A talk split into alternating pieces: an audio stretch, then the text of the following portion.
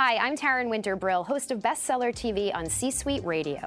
On this show, I sit down with leading business authors to find out what makes their books stand out from the crowd. With thousands of new business books and titles being published each year, we try to make it just a little bit easier for you to decide which ones are worth the read. Thanks for listening. This podcast is part of the C Suite Radio Network, turning the volume up on business.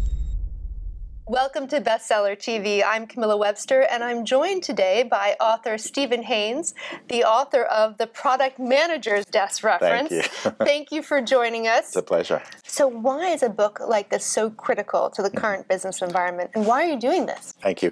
Um, I'm on a mission. it's it's really uh, very very simple. What I've noticed over the last five or ten or even more years is that companies that are large, publicly traded, complex companies are under a lot of financial pressure. They're under pressure to produce results, and I think when they cut back on critical people, the people that they shouldn't be cutting back on are the people who have superior knowledge and experience in the organization. Um, Drucker used to call them knowledge workers, and I think they what they are are strategic thinkers and business people. And so, what I think is really important is to draw attention to the fact that we must cultivate these kinds of people.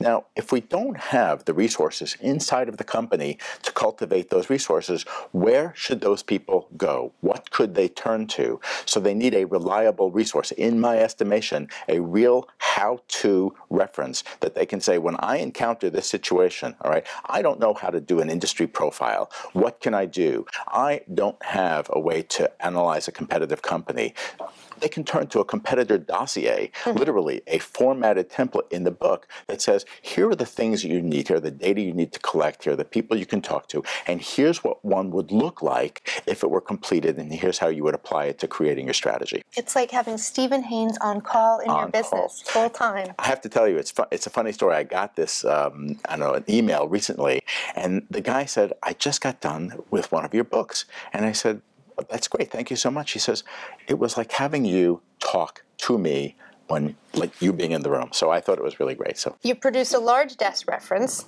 Uh, this is a second edition. Mm-hmm. How do I use this reference to mm-hmm. help me succeed in business? Let's look. I'm going to do a little history. The, the, first thing is where where did it get born? uh, it was born in my brain in 2006. And what had happened was I had come back from a client engagement. Um, I had done a very comprehensive organizational diagnostic. I was able to kind of figure out where things were. And I actually went and ran a leadership workshop.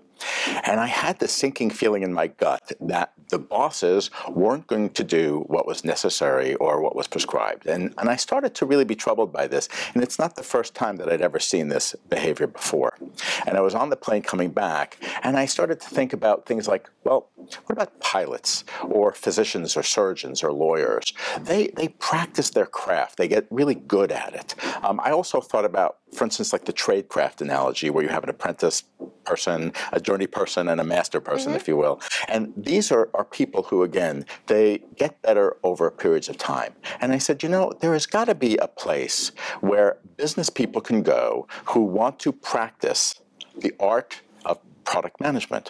What should they look at? And what's interesting is that the role of the person in the company is is driven by situations. You can't necessarily come to work with a plan every day and say, I'm going to do this, I'm going to do that. If you encounter different situations and you haven't encountered it before, where could you go? And so the main idea behind the desk reference was find a place where people can go for a reliable resource that will help them how to do something at a given point when the need arises.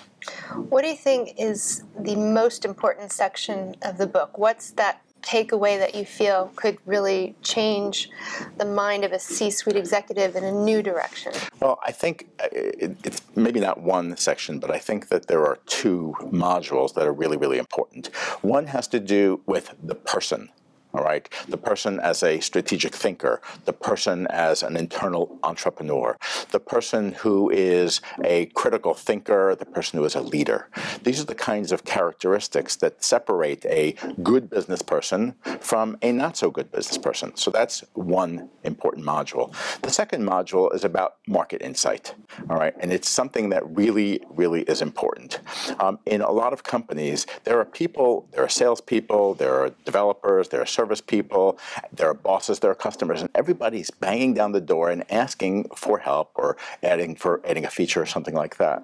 Well, if you don't have proper market insights, it's impossible to characterize and prioritize all of the diff- different requests. So the section on looking at what's going on in the marketplace as your main driver to create the strategies necessary helps set the stage for strategizing, prioritizing, and getting things done.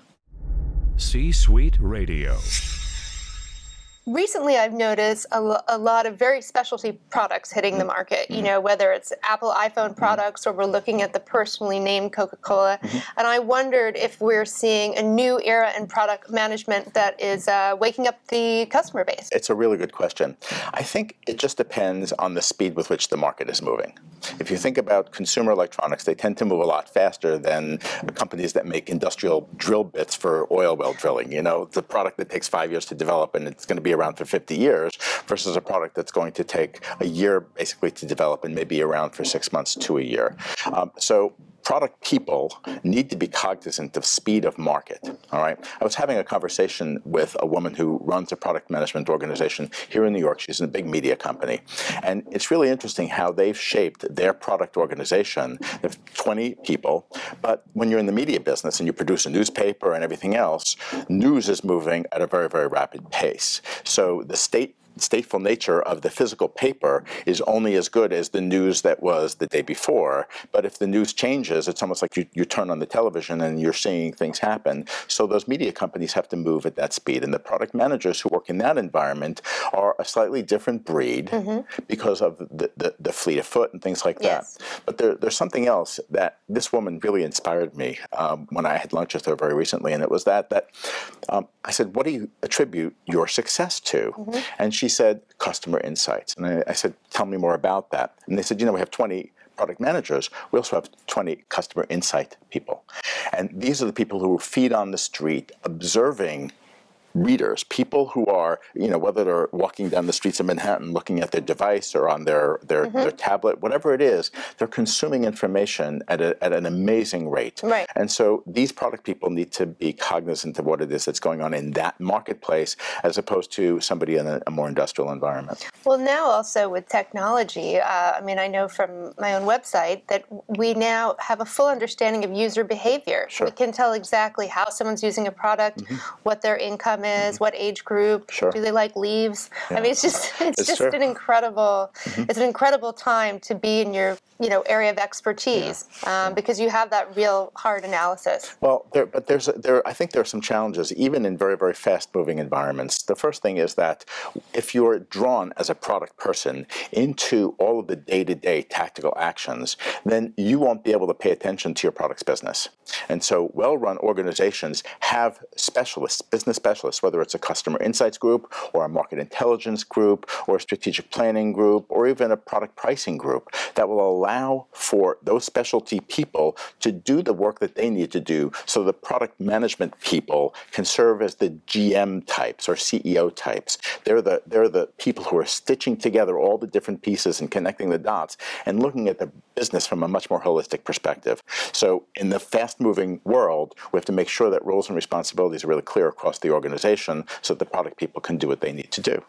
And final question if I'm a C suite executive watching mm-hmm. this interview right now mm-hmm. and I have a product manager mm-hmm. down the hall from me, mm-hmm. what's your advice? Interesting. I think it depends on where the product manager came from in the desk reference, the introductory chapter is called The Accidental Profession.